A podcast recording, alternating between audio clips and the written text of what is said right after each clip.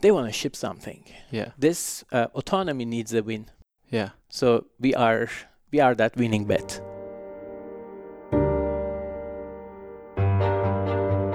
Hey everyone, welcome back to Going Deep with Aaron Watson. I am so excited to share today's episode with you. If you enjoyed our past interviews with self driving car entrepreneur Bryan Salesky or roboticist Jorgen Pedersen, then you are going to love this interview with Cetin Mericli. Cetin leads a team called Locomation. Locomation is building autonomous vehicles like many, many other hyped up companies around the country and the globe. The difference is that Cetin is not only focusing on semi trailer trucks, but he is also taking a novel approach, pairing two trucks together so that human intuition and skills can take a primary seat as the technology gets developed. And he believes that this route will not only lead the company to deliver a commercialized solution sooner, but also garner the support and approval of regulators that are hesitant to approve a self driving, fully autonomous semi truck on the open road. In this conversation, you'll hear me speak to Cetin about how he sells to four key groups in order to make this company reality and the promise that he believes is held in this technology and how it will unlock enormous amounts of value for all the parties involved. I learned a ton. I know you're about to as well. So here is Cetin Mericli.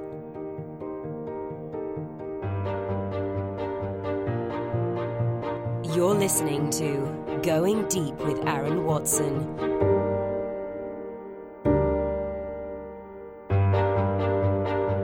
Cetin, thank you so much for doing this. Well, thanks for having me. I'm excited to be speaking with you. I'm excited too. I want to start off making this really accessible for folks that might not be technical, that might not be familiar with how autonomous, uh, even even computer programming might particularly work. You have a long background in robotics, computer engineering that's prepared you to lead Locomation today. But to start things off, there's a lot of hype around autonomous vehicles, and you've kind of developed a novel approach to not only building this technology, but bringing it into the world practically so it can be applied. Can you explain how that works to the audience? Um, as you said, uh, myself and my co founders, we go really back in developing autonomous vehicles and in our exposure to autonomous vehicles. And throughout all these years, we've been working on different flavors of self-driving vehicles, sometimes for the military, sometimes for other commercial applications.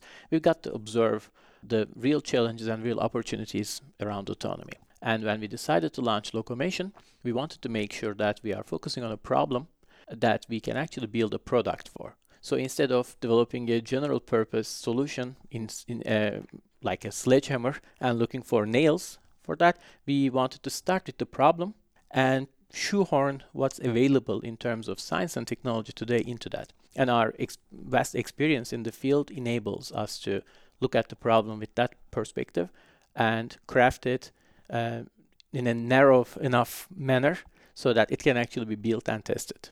And this solution involves basically bringing two trucks together as opposed to setting one out by itself and expecting it to be fully autonomous or have some high degree of autonomy. There, there's a partnership, a union happening between the two vehicles that allows this to kind of be a more piecemeal, accessible first step. That's, that's exactly uh, the case. When we were uh, focusing on the problem definition, we identified okay, so you can demonstrate completely self-driving trucks today.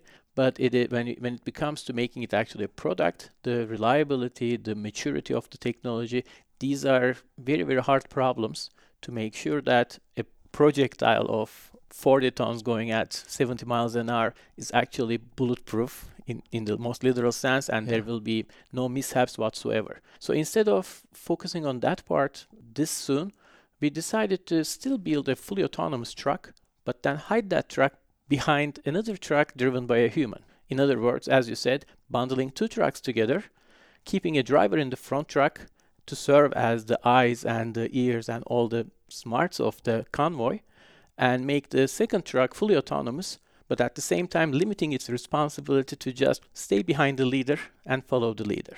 Right. That all of a sudden transforms the entire autonomy problem into something that you can actually chew and uh, that you can actually build a product around it and verify it for the safety and reliability required by the regulations. Gotcha.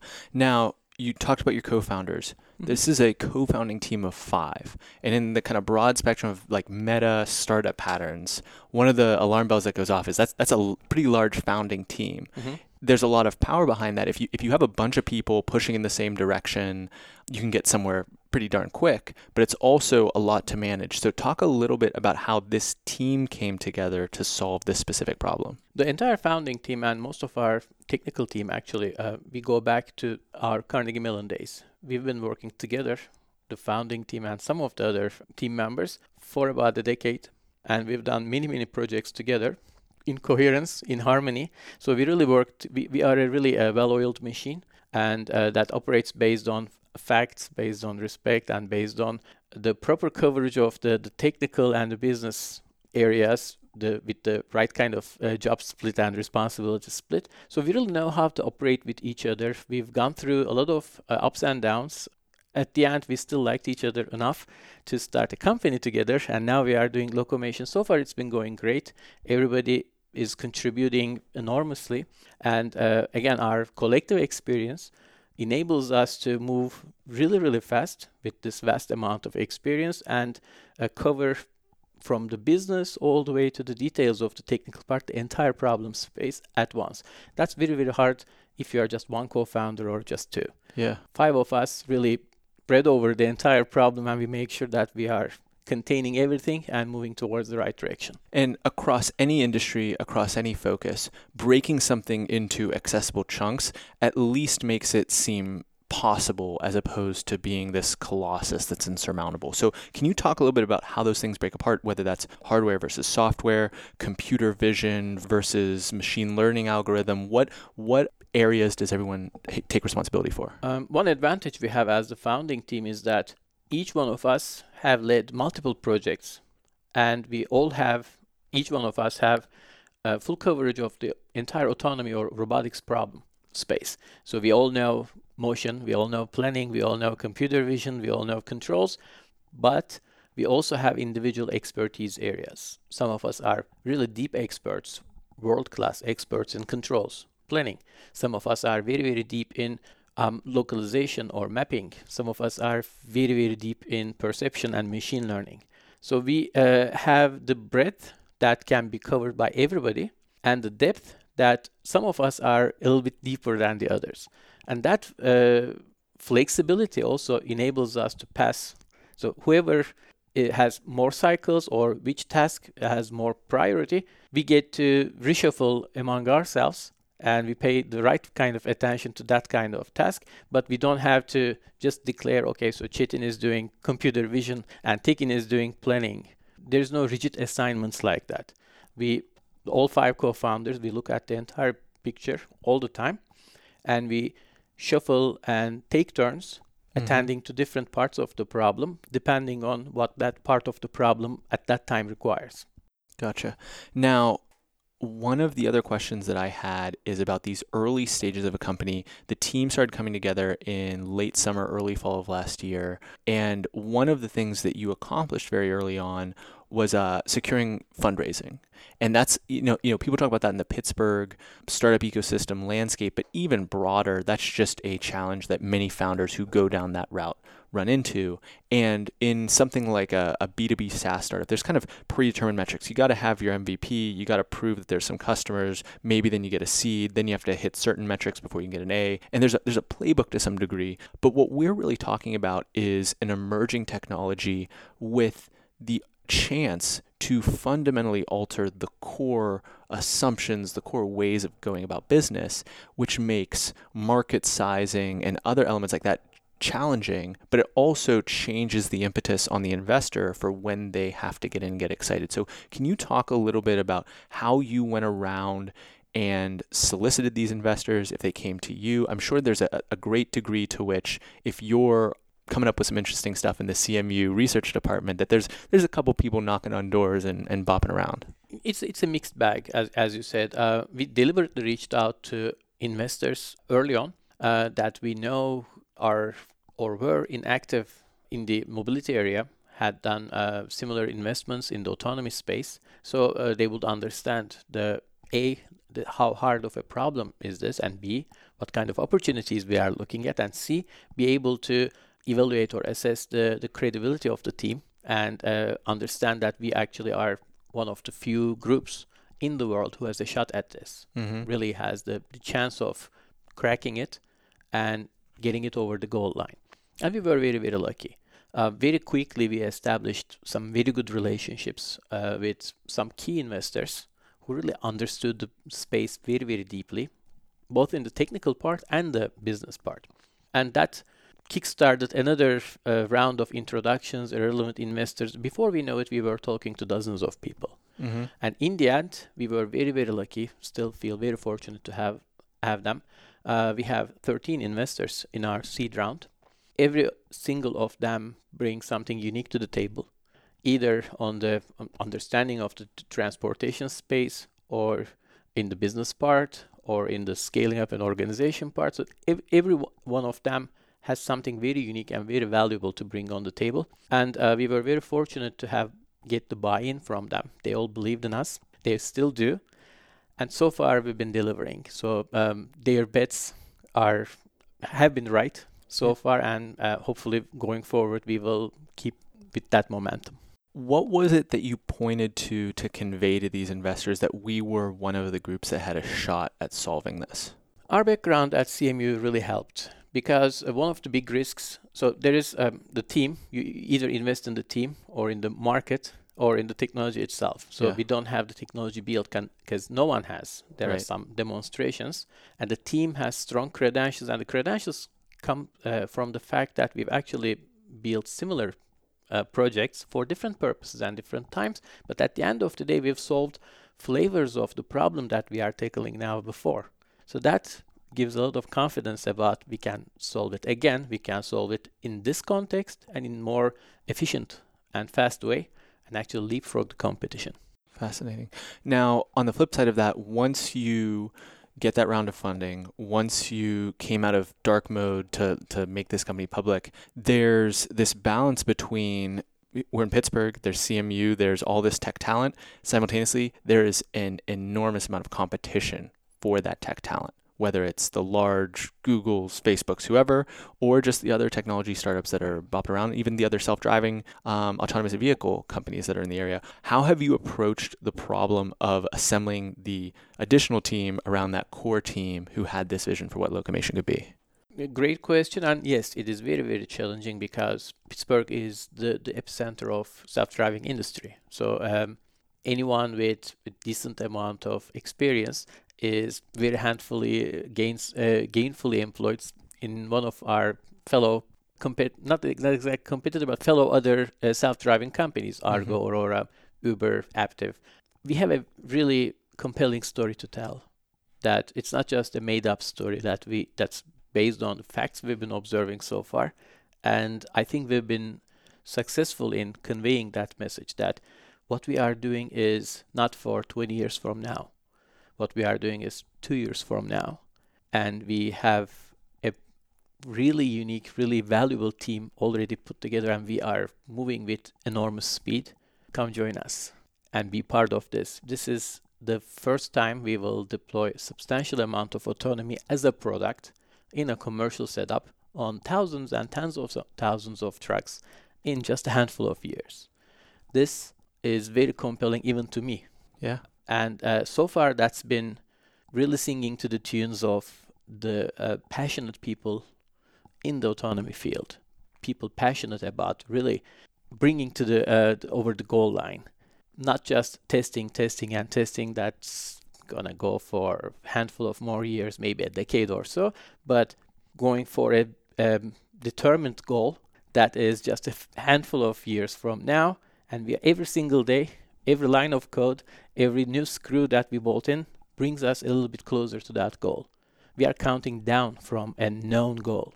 That I believe is a is a very different um, feeling, and it resonates very differently with the, especially with the people who are very experienced in the AV field, who have been doing this for a handful of years. And they don't want to just work in theory, they want to ship something. They want to ship something. Yeah. This uh, autonomy needs a win. Yeah. So we are we are that winning bet.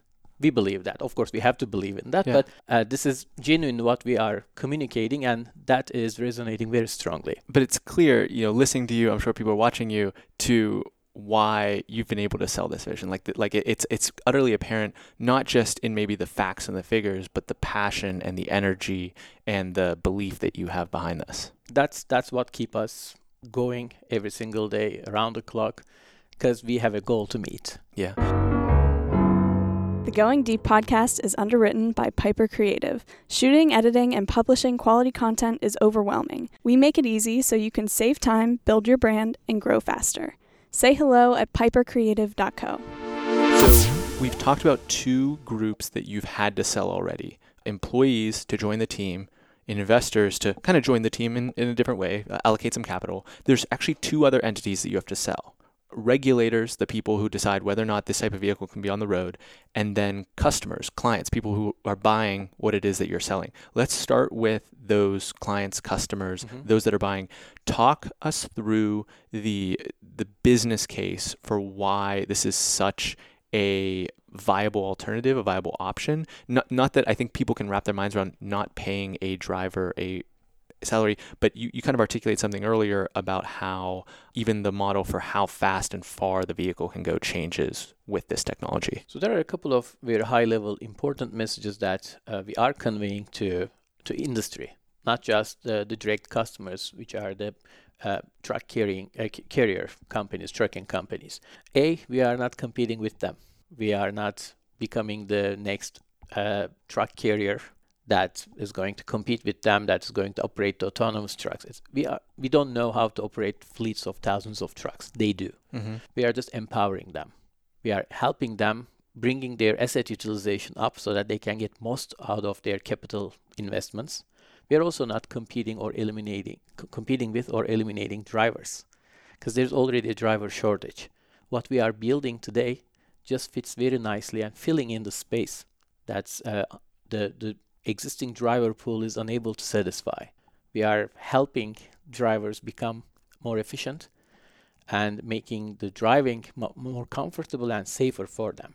As a result, of course, there's a huge commercial story to tell, and we are paying a lot of attention to what it means for an existing business. We are not just building a technology nugget and just bringing it to the people saying that this is cool, take use it. It's not like that. We are thinking from beginning to end.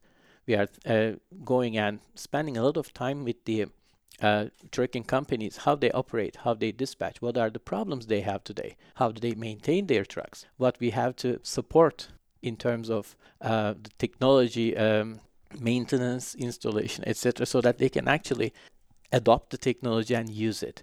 So we look at the entire story there and just take their business model, inject our technology into it, and bring it back to them. So there's a messages for all the stakeholders there. The the customers see uh, inc- improved employee uh, satisfaction because the driving is much more comfortable now. The drivers have better lives. The bottom line, the commercial part, uh, the uh, cost per miles go down another 15 20%, which is enormous extra profit margin in this industry. So that again, that is another view of the story that resonates very very strongly with the industry because also the industry is right now um, struggling with this historically low asset utilization.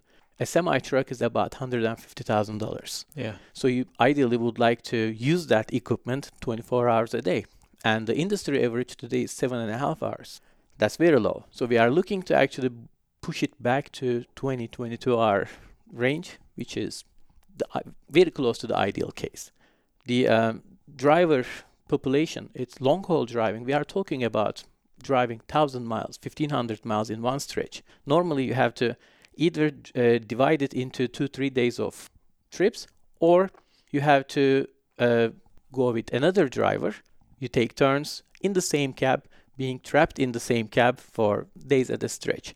We are changing that entire comfort definition of it without changing the underlying business model. Just doubling the capacity, doubling the delivery speed, more than doubling the comfort and safety, and creating extra margin for that. So it's win-win-win for whichever uh, stakeholder you go and ask, that resonates very, very well. And I want to uh, latch onto one of the kind of macro narratives or forces that are happening. It's like Amazon pushed an entire world of e-commerce to two-day shipping. Now they're making their own One push day. into Yeah. one-day shipping, and there are physical realities to making something like that happen. It's it's very different than how quickly does the tweet get out to the web once I hit send. We're talking about moving physical things Yep. across the surface of the earth. So something like this greater utilization of the vehicle isn't just an economic model. This is the the vehicle moving over 20 hours of the day versus significantly less than that. Exactly. Um, this is again, if we just like uh, do a sneak peek into the future, this is the way the world of the future will work in, and it, that actually uh, expands into the global supply chain from manufacturing side to the, the warehousing and retail and how we consume. Because when you look at this room, every single thing we see in this room spent considerable amount of time on a truck at some point. There is nothing, literally nothing, that does not get through some sort of ground transportation. And ground transportation is about to become the bottleneck in terms of availability, in terms of cost, in terms of delivery variance. This has to be addressed if we want to unlock the next level of retail or manufacturing. Today, most of the manufacturing plants, if you look at it that way, are uh, adopting lean manufacturing or lean inventory methods, which means they don't keep inventory. They have to receive the raw materials or the components maybe an hour before the components actually go onto assembly line. And guess what delivers the components? A truck. So all of a sudden you have you have to deliver another truck every hour around the clock. And if you have to do that with the current way of doing trucking, heavily depending on the human um, drivers, in a climate where human drivers are, the pool is depleting, that's not very sustainable. So a disruption is needed, and that disruption is needed now. And back to selling to these investors, when we talk about a total addressable market size, it's not when you think about the quantity and the scope. So let's use your example of a new truck arriving every single hour. There's a degree of predictability, there's a degree of consistency to that. And you know, people will say something like you hear grocery stores that have less than 2% margin on the food that they sell, and then you have a software company that has an 80% margin on the enterprise software that's being sold. And what we're not talking about here isn't necessarily on that high 80% range, but when we think about the scope and the scale of these logistics networks, even the 15% uh, margin that you, you mentioned earlier, over the course of thousands and thousands and thousands and thousands of shipments occurring, becomes an enormous value add for both you and your partners. I'm assuming, assuming I'm making more of the customer sale there. Absolutely. Global uh, ground transportation is about $6 trillion a year. United States, uh, this year it is just a little bit shy of $800 billion a year. Traditionally, the profit margins in uh, ground transportation is 3 to 5%. And we are talking about creating another 15 to 20% margin there in a very short term. That amounts to over $100 billion of extra value that is to be distributed uh, among the current stakeholders. Of course, we are hoping that we'll get a healthy share of that part, but others, other people will get that too. Yeah. That is very exciting, and that's again the, from the investor point of view, that's a gold mine. And so now moving on to that last sales entity that we need to address, the regulators. And we are not in a, a space where there is ubiquitous use, adoption of any sort of self driving autonomous vehicle. We, we're in Pittsburgh where a lot of the testing has been uh, not completely deregulated, but the, the barriers have come down significantly. However, when we're talking about, like, I, I remember there's some headline, someone was, someone died because of the misexecution of a self-driving car, I believe through Uber. The headlines that that gains, the the outrage that that Im- invokes, and now we're like as you mentioned, we're talking about a very large, very dangerous semi-trailer. Should something go wrong, talk a little bit about the communication, the conversation with regulators, with those policymakers who are having to make that decision two again uh, high level comments about that first is all the regulators we've been talking to both at the state level including uh, pennsylvania dot and other states and at the federal level they are extremely helpful extremely forward thinking and they would like to enable the deployment of autonomous vehicles, uh, both in the commercial space like uh, trucks and in the passenger space. They are not technical experts. They are not safety experts. Experts in the safety and the systems engineering and autonomy fields have to work together with the uh, regulators to define what it means to be safe, what it means to comply with the regulations, what we should be regulating, what we should be looking into. And uh, as Locomation, we are proud to be part of several activities going towards that direction. We are working with a lot of, both at the federal level and the state level, working with the regulatory bodies. Uh, we are also uh, part of the upcoming UL 4600 uh, safety standard. We are participating in panels. I'm a guest of uh, Pennsylvania DOT in the upcoming PAAV summit, talking about the impacts of uh, autonomous trucking in the platooning case in the in the foreseeable future. So we are disseminating information, we are generating information, we are thinking about to set the bar high, very high for ourselves and for everybody else, what it means to be safe. Because as I said, and as you reiterated, we are talking about really big, really fast, really dangerous machines. There is literally zero room for any mishap. So we need to take that very, very seriously, even more seriously than regular self-driving cars. So far, uh, the feedback and the enthusiasm and the collaboration from the regulatory bodies are phenomenal. And uh, there is enormous momentum in the overall regulatory landscape to push it forward and to really define, solve this case once and for all, and come up with clearly defined standards and hold everyone accountable to that. There is still work to do, but over the next two years or so, two, three years maybe, I'm very, very confident that uh, we will have a majority, if not all, of these regulatory questions about autonomous vehicles, autonomous trucks particularly, uh, will be solved. That's exciting. That is very exciting. And again, the second part of my message is that what we are doing also serves that purpose. What we are doing is not intimidating people, it is much more palatable compared to uh, showing up one day and saying that, look, I built a 40 ton truck and there's no one in it and it's going to drive itself. Bringing that as the first step is very, very challenging from the regulatory bodies to make peace with that from the social acceptance point of view. And what we are doing is we are still making uh, part of the tracking autonomous, but we are not eliminating the human supervision. We are still keeping the human as the last decision maker, which is the current way of uh, doing things. So we are not leaving the status quo. That uh, enables us to be progressive without uh, leaving the status quo completely. And that makes the entire regulatory part, social acceptance part, industry acceptance part much more palatable. So that all makes a ton of sense. And, I think that we've done a really good job of articulating for folks the kind of sales job that's had to go on in, in these four entities. I want to shift into day to day life in a company like this because what you have the opportunity to, to kind of pull the curtains back on for someone is you are in a team in an organization that is taking square aim at multi-billion dollar eventual valuation of this company and not that it's all a dollars and cents calculation but we, we could also take it in the vein of um, society changing technological impact. Either of those are immensely stirring immensely motivating for a majority of people and there's all sorts of you know kind of common standard tropes um, to get uncommon results you have to give uncommon effort. Can, can you give us a little bit of like tactical day-to-day what it looks like to be a part of this team what the expectations what the standards are for someone trying to accomplish something so big?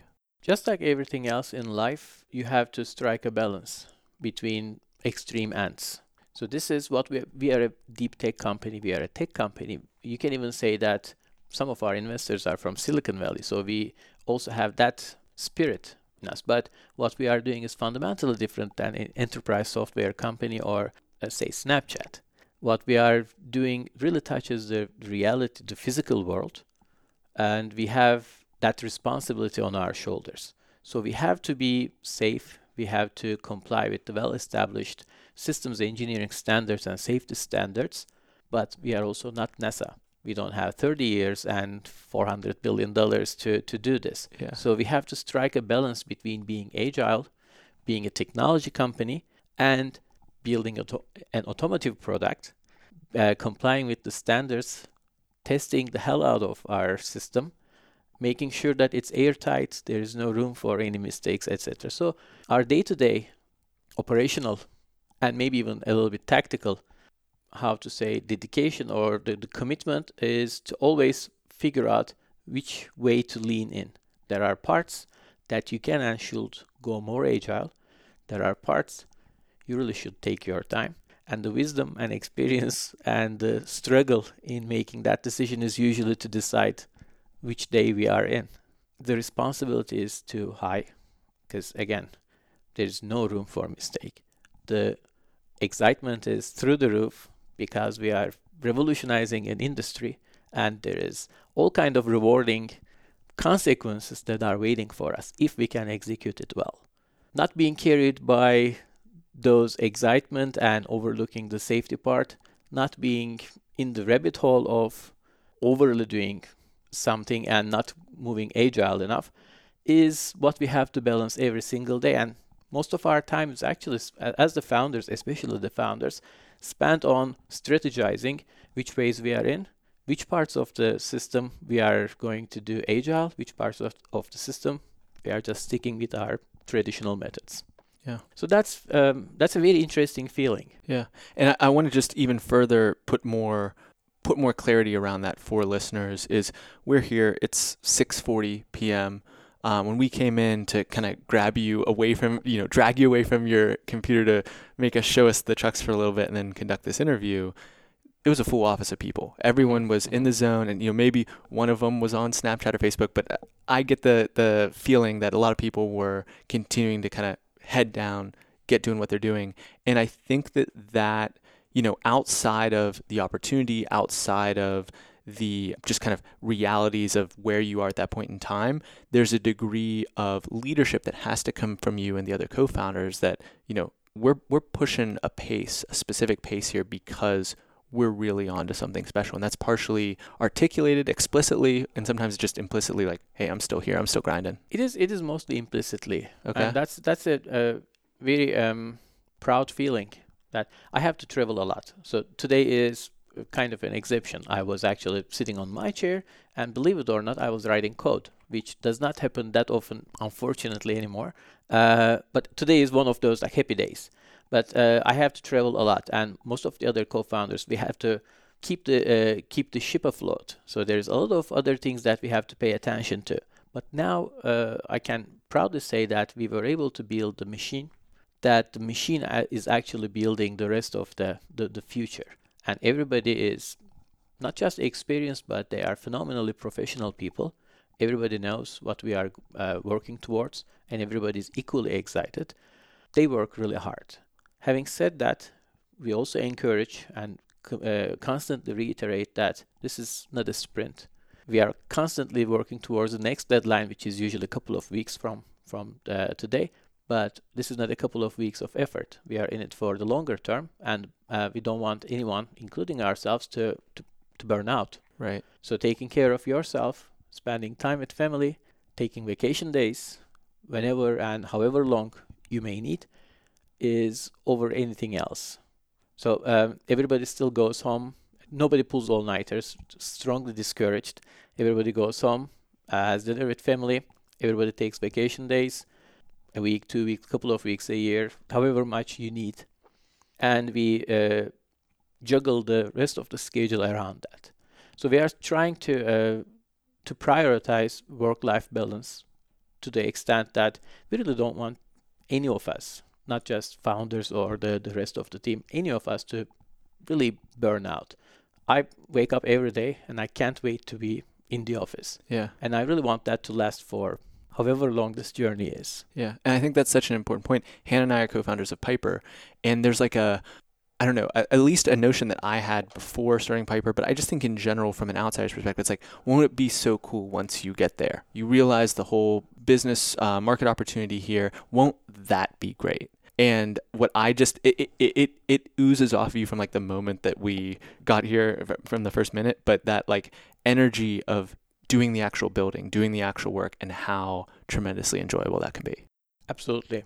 We, I mean, we, we are builders. Uh, all of us uh, come from the academic background, but we were never just pure academics with I don't know lab coats and the chalk and the, the blackboard type. Yeah. We've always been in the dirt, in the mud, with hands, building building systems, struggling, hitting walls, and then taking a step back and attacking again until we crack the problem, one problem after the other. And this is exactly the, the atmosphere that we have today. We are facing an enormously challenging problem. That does not discourage us. That does not uh, drop our shoulders. We just re-energize and come back tomorrow and keep pondering and that is an unbelievably satisfying feeling Yeah. It's hard to explain. it's very hard to explain Yeah. Well, Cetin, this has been fantastic. I'm excited to continue to watch everything that you're up to with Locomation. For those that want to follow along, learn more about what you guys are up to, what digital coordinates can we provide to connect with you and the team? i think the uh, the two main our website look uh, https colon slash slash locomation.ai and our twitter handle locomationai are the main venues it's hard to spell it but it's very easy to find on linkedin. Our linkedin uh, company page is also very active. For myself uh, my linkedin page is also uh, active and my twitter handle is uh, c-m-e-r-i-c-l-i my initial and my surname. Again if you uh, search for Cetin Mericli on twitter you can find me. We are trying to uh, keep the, the pages really really active. It's very hard to take time and band, uh, bandwidth from the actual technical work and keep everything up to date but we also feel responsible towards that. So going forward we will be even uh, we will be updating the pages even even more frequently. So I, I encourage people to follow us. Also on youtube we have uh, the locomation uh, channel. Look out for that over the next couple of weeks. We will have some exciting videos be- being made public there I can't wait for those to drop. We're going to link all that in the show notes for this episode so that people can find them. It's either in the podcast app where you're probably listening to this right now or at goingdeepwithaaron.com slash podcast for this and every episode of the, so, of the show. Sheesh. But as we do at the end of each interview, Cetin, I want to give you the mic one more time to issue an actionable personal challenge for the audience. try to give back whatever that means for you because all of us are products of people surrounding us or organizations grooming us etc we we couldn't be, have become who we are today without help of others. Just when you wake up every morning realize that and look out for ways of helping others. However the way you see fit. Beautiful. You mentioned before we turn on the recording that November will be the 10 year anniversary of you coming to the States, coming to Pittsburgh. Who or can you tell me a story about someone that helped to make you feel welcome when you were new to the country? Uh, I first came in in the middle of my PhD studies as a visiting researcher to Professor Manuela Veloso's lab uh, at Carnegie Mellon, and Manuela has been a very formative figure in my life. She then became my PhD uh, co-supervisor, and then my uh, postdoc advisor. And since then, she, she groomed me both technically and uh, professionally. She is now in uh, New York heading the uh, AI division of JP Morgan, a phenomenal character. Her and her hospitality, her giving back mantra uh, really made a big difference in me, as well as my former lab mates, my neighbors, my friends. I made friends. So when I first moved here, I didn't know anyone everybody really really welcomed me i got my very first thanksgiving dinner here i got my very first i, I got to cook turkey for the thanksgiving uh, the, the year after that and got the newcomers uh, on my place Yeah. so we, we, we've had that tradition going on since then so that's i, I would like to thank the entire uh, my former lab mates former uh, carnegie mellon uh, colleagues and first and foremost to, to manuela veloso Beautiful. Thank you for sharing that. Thank you uh, so much for making the time to speak with us. thank you that's that's been a um, that's been an honor and a deep pleasure for me Beautiful. Thank you, everyone out there, for listening. Uh, appreciate your attention. Hope everyone out there has a fantastic day. Thank you so much for listening all the way to the end of this interview with Cetin. We have two other great interviews linked in the show notes for this episode. I encourage you to check those out and hit subscribe so that you do not miss any future episodes of the show to pair nicely with the interview that you just heard. I interviewed one of the most successful CEOs and business owners in the logistics space here in Western Pennsylvania. She was a fascinating and captivating guest. The full interview comes out next week, but here is a taste of that conversation. I've always had a goal to hit 100 million. I never thought we would. It looks like we might hit that maybe in the next couple years. Um, who knows? There's not a lot of companies that make it to that point.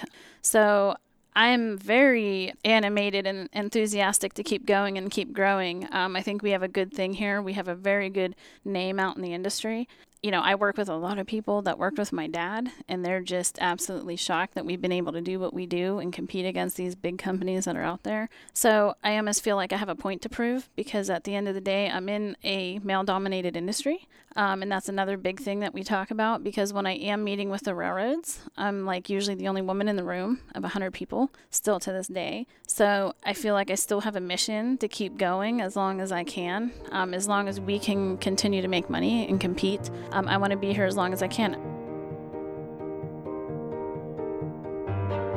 Thanks for listening. Connect with Aaron on Twitter and Instagram at Aaron Watson 59.